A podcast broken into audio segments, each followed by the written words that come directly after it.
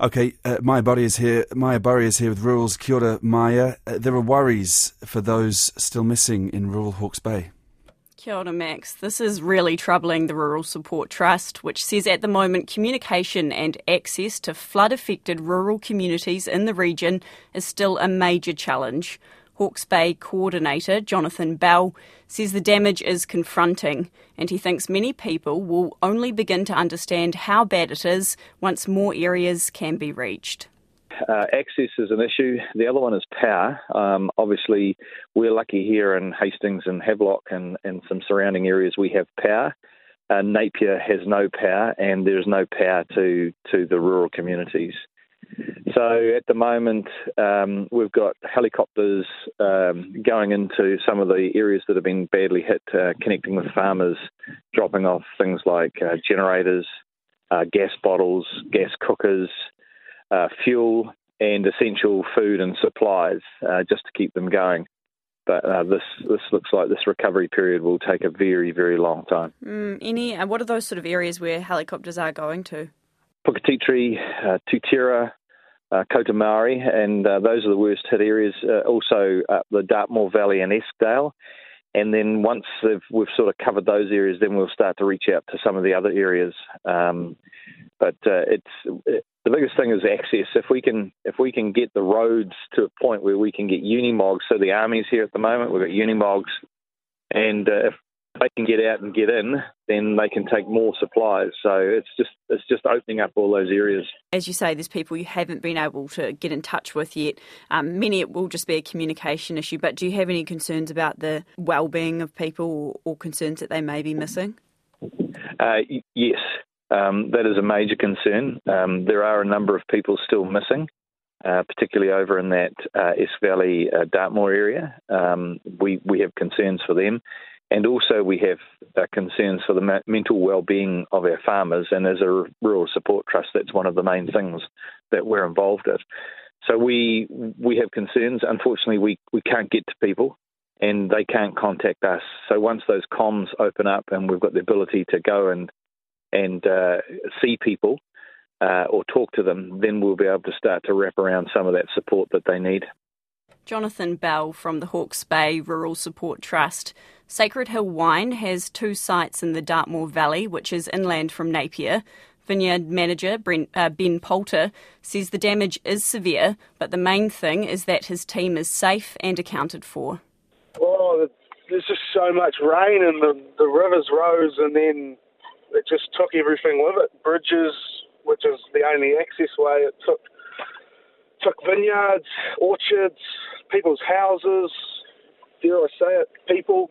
Um, just everything. And so, uh, your vineyard, Sacred Hill, it, it's based there, isn't it?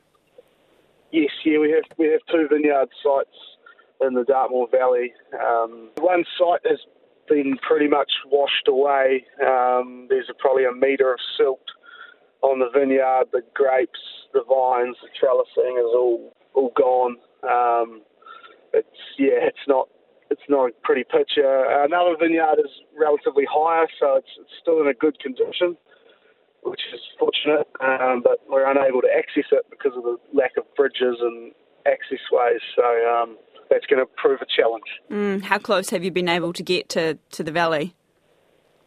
I was I was fortunate enough to fly in to, to check on the property, um, so I have actually seen what's happening there.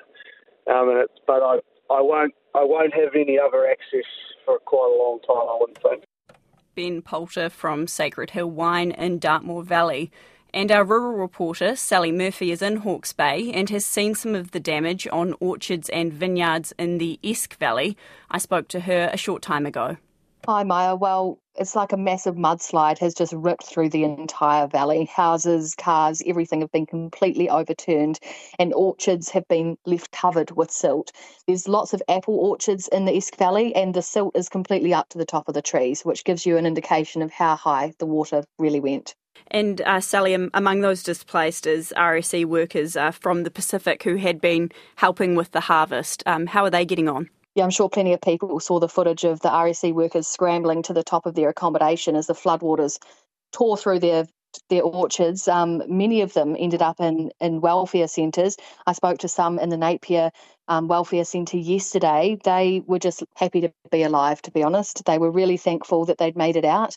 They'd all been rescued by helicopter. There was 80 workers there from Samoa and Vanuatu. They had all been airlifted to safety. Um, they were just really grateful for the help and, and the ongoing support that they're receiving, but they're they're kind of worried about what's going to happen to them going forward. They they all said that they really want to stay working in New Zealand, so they're hoping that they'll be able to get back out into the orchards soon. That was Sally Murphy. And just lastly, milk tankers are starting to reach more farms and regions affected by the cyclone.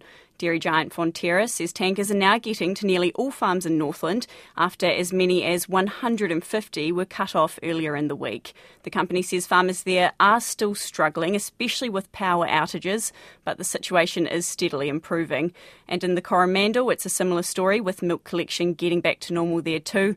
Uh, and Fonterra says as soon as access for light vehicles is restored, teams will be visiting farms. The real challenge remains in Hawke's Bay, where 30 to 40 farms between Hastings and Wairoa are cut off, and that's because of severe damage to the roading network, particularly bridges. And that's the rural news for this week. Koe rā te pōrongo o te tai whenua.